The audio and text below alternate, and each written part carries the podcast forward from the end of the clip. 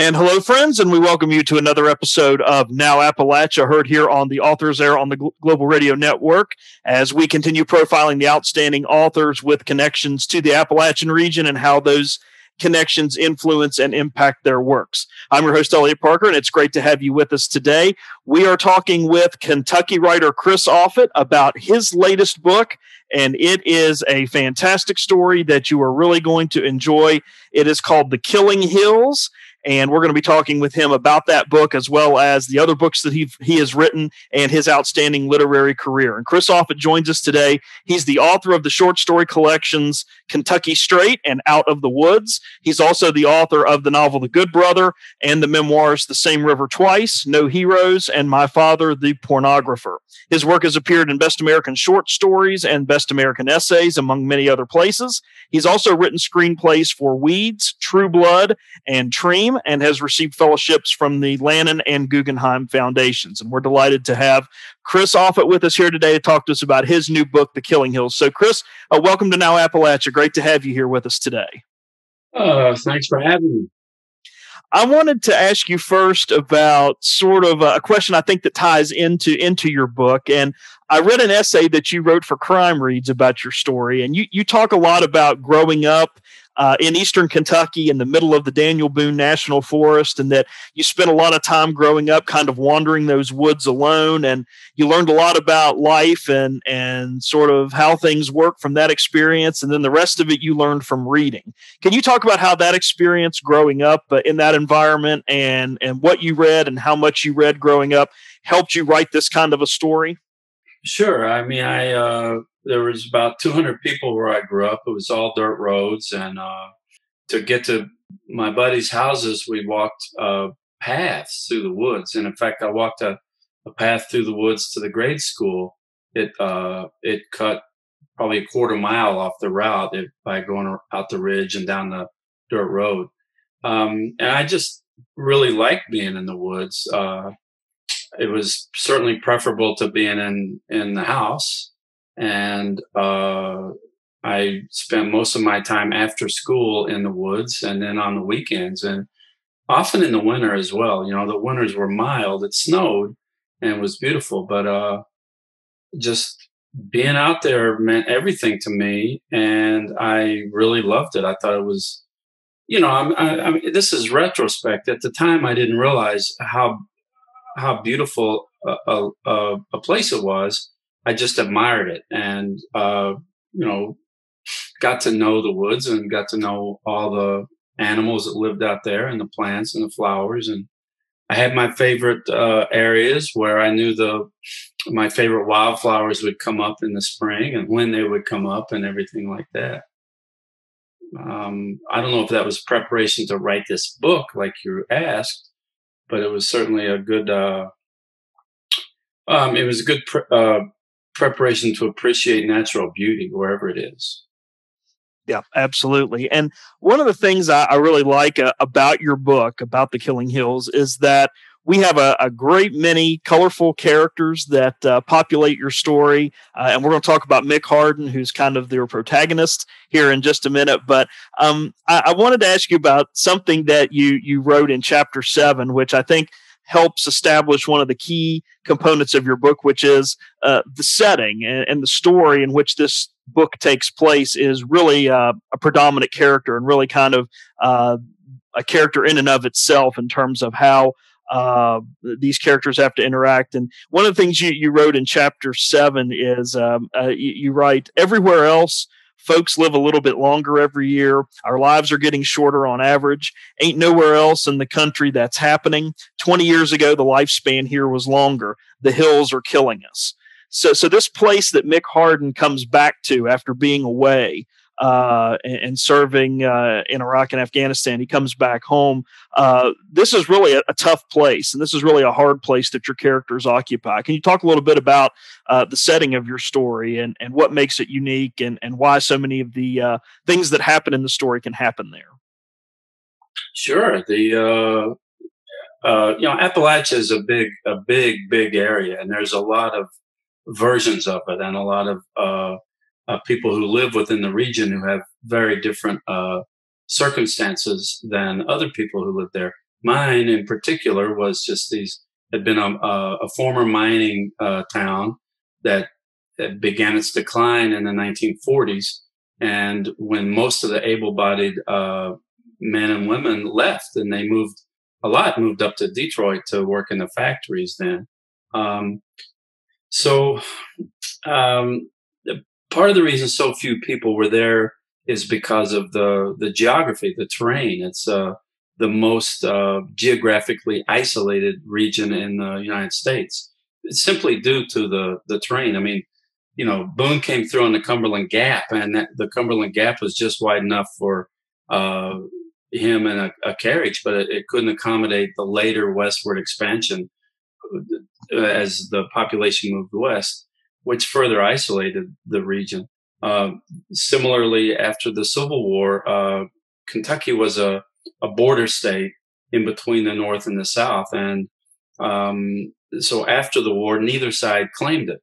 Um, and that in, continued to uh, its isolation, uh, both physically and socially. And then, you know, by the time I came along, it was uh, it was in the 1960s, and uh, um, it was sort of a, a case where a lot of people were living in, in the vest, what I would call the vestiges, vestiges of the of the 19th century, uh, which was uh, just kind of a pioneer mentality of independent resourcefulness, uh, a great distrust for uh, authority, whether it's the county sheriff or uh, the politicians, and I'm not sure of the question anymore.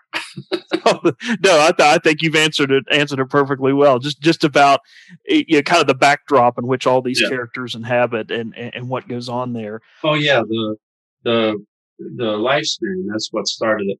I mean, I learned that uh, during the writing of the book uh, uh, and was stunned by it. It's true. The people people there are just having a, a slightly shorter lifespan than they did 20 years ago, and I was so uh, uh, flabbergasted by that that I wanted to include it, which also actually led to the the title. Um, there's always been um, uh, a lack of access to good medical care in the hills, um, but the lifespan has been also chipped away at uh, through um, the popularity of meth and uh, OxyContin, and now fentanyl and heroin. Yeah, ab- absolutely. And your character, your lead character, Mick Hardin, certainly knows almost every inch uh, of that territory. He knows not only you know the the trees and the hills and how they're sloped and how they work, but he knows kind of uh, sort of the the sociological breakdown of his town and his community. And we find him in the story uh, at the beginning that there's a body that's discovered, and we find him sort of AWOL from the military, and then he gets a request from his sister. Um, uh, Linda, who is the new sheriff. You were talking about sheriffs a moment ago. Is the new sheriff uh, in the area, and she reaches out to him and asks Mick for his help uh, in trying to solve this murder. And she's really wanting it done quickly and discreetly. Can you talk a little bit about their relationship and and Linda and kind of the circumstances that she occupies? Because uh, she is a little bit experienced, inexperienced, but at times uh, you kind of wonder if she really um, is enjoying the job or likes the job that she has. So, can you talk a little bit about the, their relationship and and the importance of her needing Mick to help her solve this murder? First of all, uh, one of the things I wanted to do was have the primary relationship with the protagonist, Mick Hardin, be with a sibling, his sister, because that's uh, uh, I hadn't seen that done in a, in a book before, and I also thought it would really emphasize um, the the the strength of family loyalty in the hills of Kentucky. Um, and I had to figure out how to to do it. She is the sheriff. She was uh, started out as a dispatcher, which she liked quite a bit, um, and then was appointed deputy mainly for political reasons um, in order to have a woman on the uh, in the law enforcement office. And then the actual sheriff had a uh, died suddenly, and suddenly now she's the sheriff, uh, and a lot of people don't like that. You know, I mean, I'm talking about you know the the power the the uh, male power structure in the town, the politicians, the wealthy people, the mayor, the judge, that kind of stuff. They don't want a woman to have this uh, level of authority. And then suddenly there's a, a, a homicide, and they essentially would prefer her to fail uh, or bring in somebody to help uh, and then take credit for the solution. Um, the other thing that has to do with it is where I grew up, and even when I was a kid, there weren't that many shootings, you know. But when one did occur, most of the people knew who did it and why. And nobody would talk to the police about it because you just kind of wait and, uh, to see how it's going to shake out. The, there was a kind of a social pressure on the family to take care of it itself.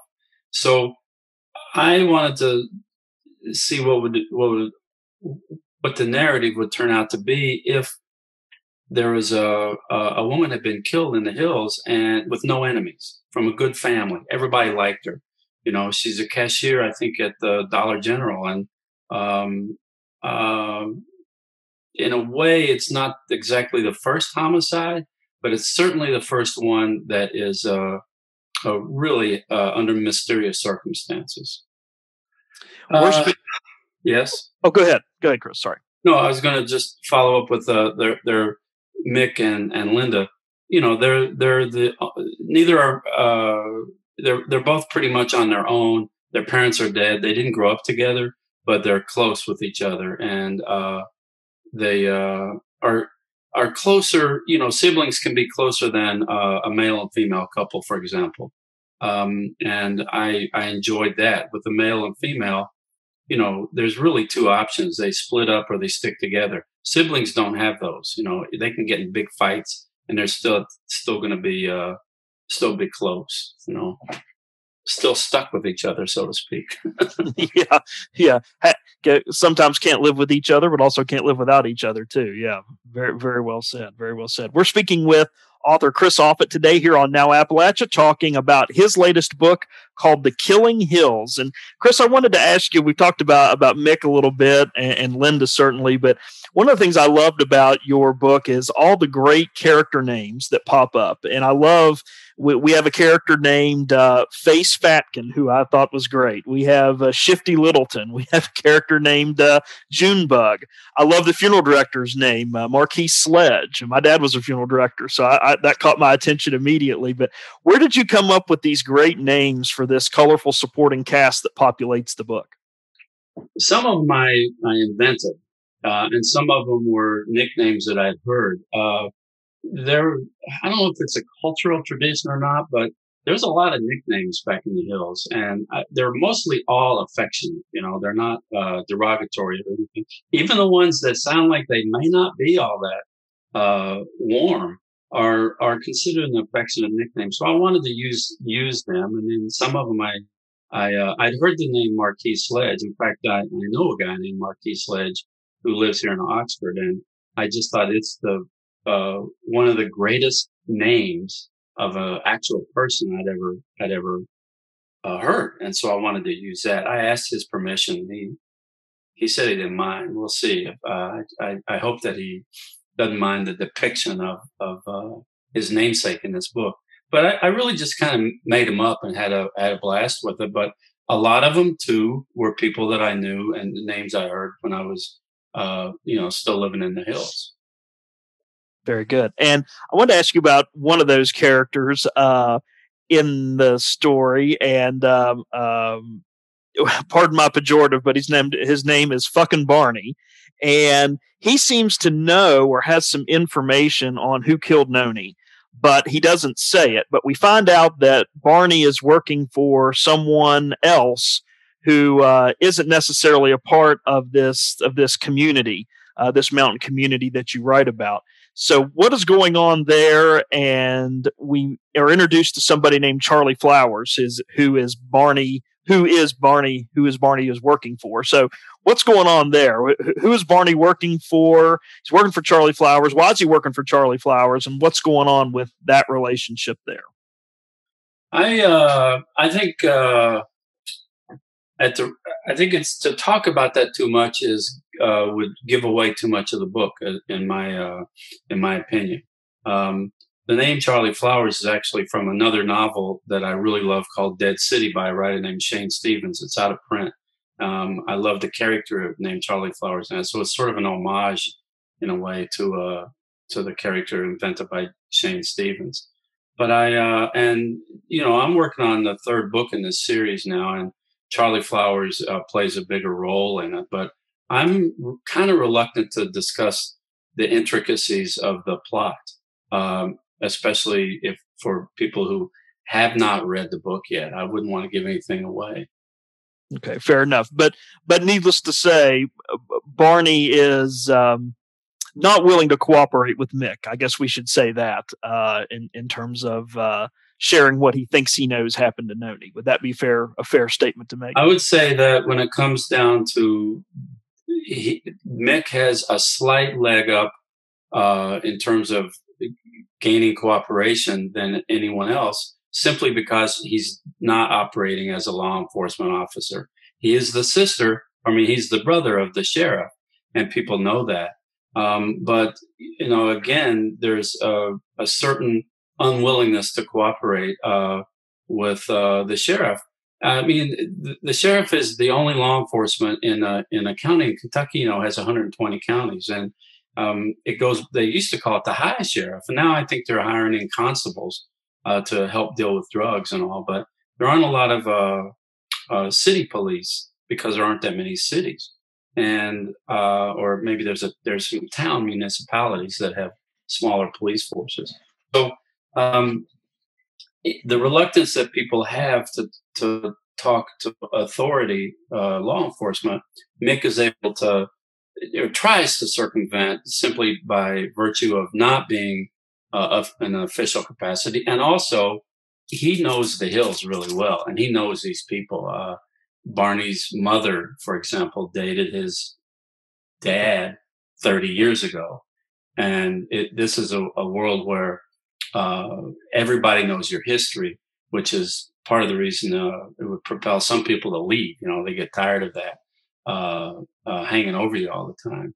Um, where they know you, they know your mother and father, they know the mistakes they made, they know your grandparents all the way down.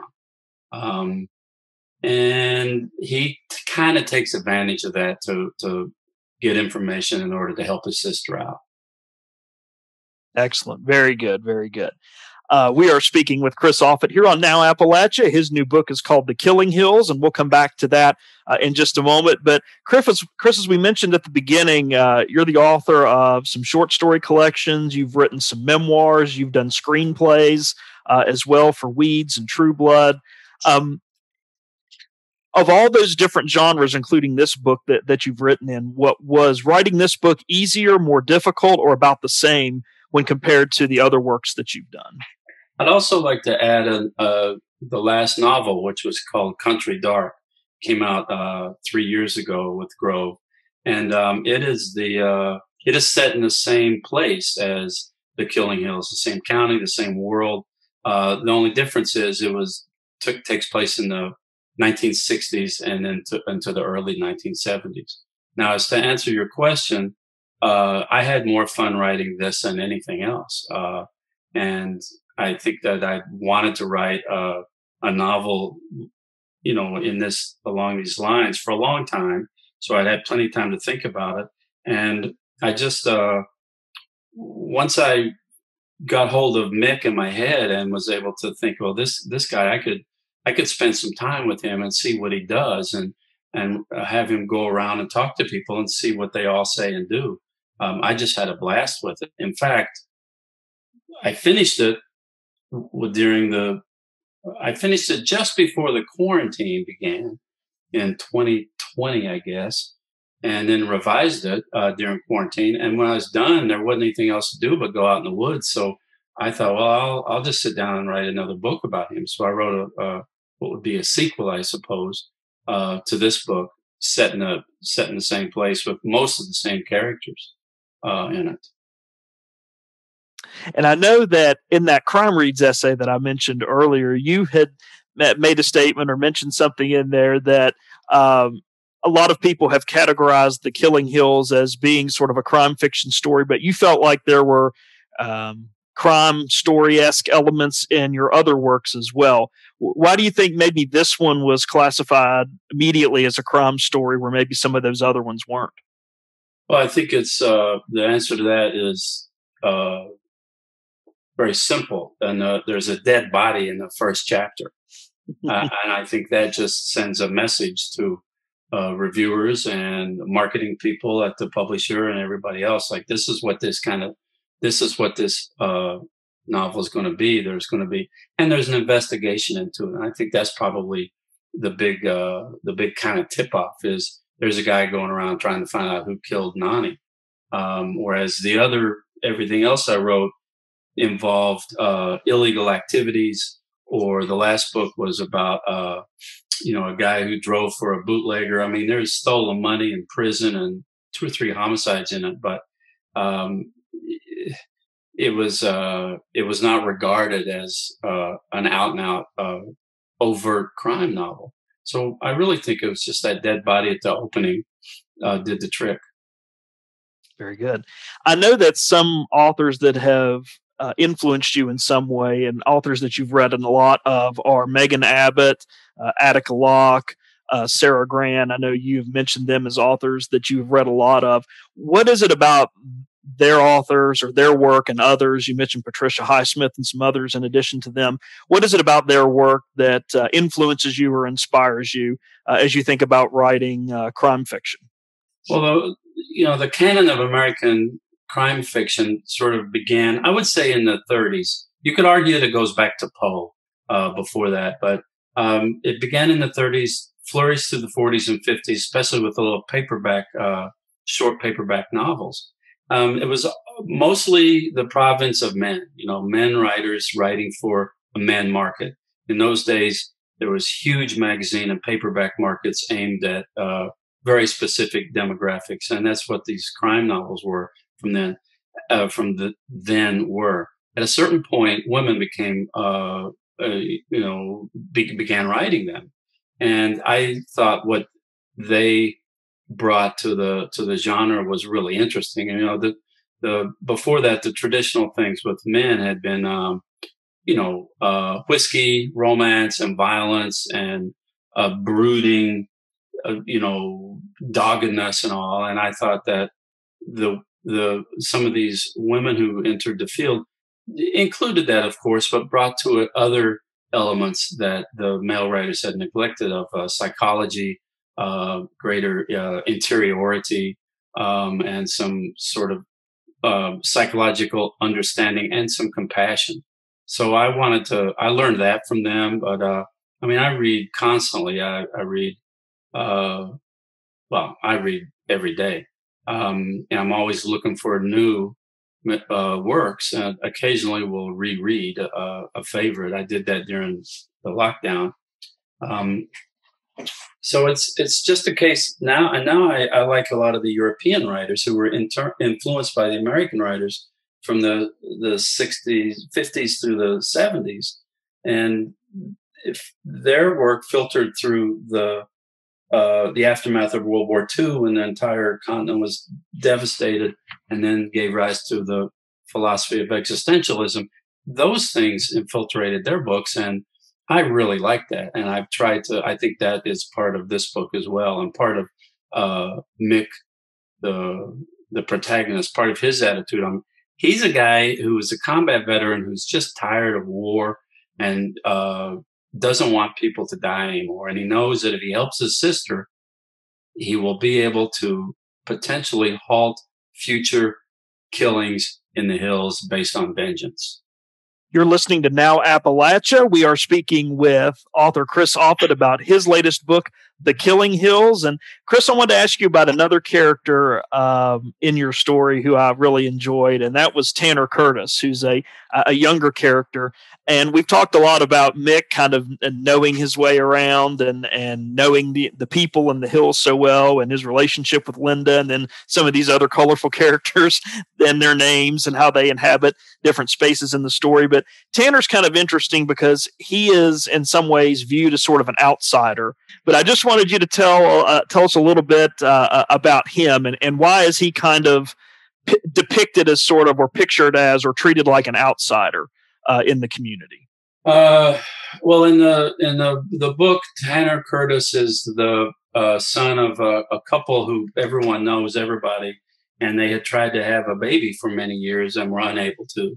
And uh, Tanner Curtis was adopted, and at the time he was the first adoption in this small town. And you know, it was the kind of thing that would be in the paper, and everybody knew about it. Um, at the same time, this is a, a culture and a place where um, family is everything, and there was, uh, you know, some of the more conservative people uh, bigots and whatnot would mm, look askance at a guy like Tanner Curtis. Did he actually belong here? He wasn't really from there, despite the fact that he grew up there. As we finish up here uh, with you today on Now Appalachia, Chris, I wanted to give you an opportunity to uh, let our listeners know uh, how they can get in contact with you, first of all, if they have questions about uh, the Killing Hills or they want to talk to you about that or any of your short story collections or your previous novels or memoirs. How can they get in contact with you, first of all? And then where can they get copies of the Killing Hills? Well, you can get in contact with me through my website, which is chrisoffutt.com. Um, there's a that's the best way.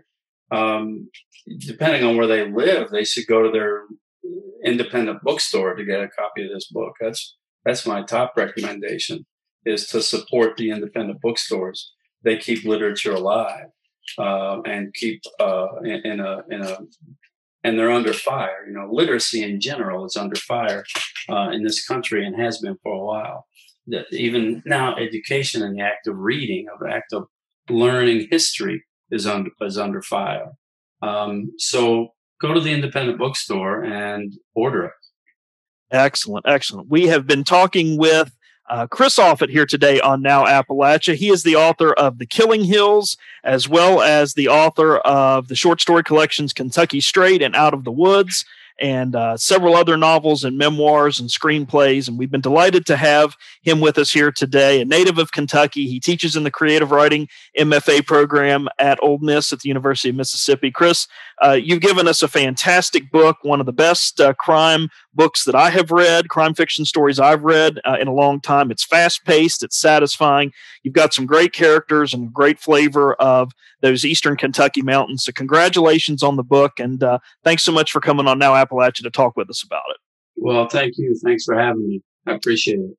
We want to take a moment as we finish up here on Now Appalachia to give a special shout out and thanks to the executive producer of Now Appalachia. Her name is Pam Stack. We appreciate all the support that she does, making sure uh, these podcasts get produced and put uh, available to you through a variety of different podcast platforms. So, Pam, thank you so much for all of that. And thank you so much for being the executive producer of Now Appalachia.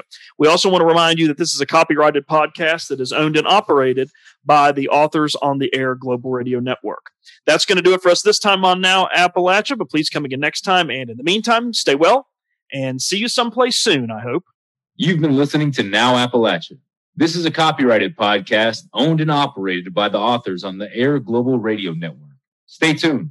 More outstanding podcasts are coming your way next. Stay tuned for more outstanding podcasts from the authors on the Air Global Radio Network.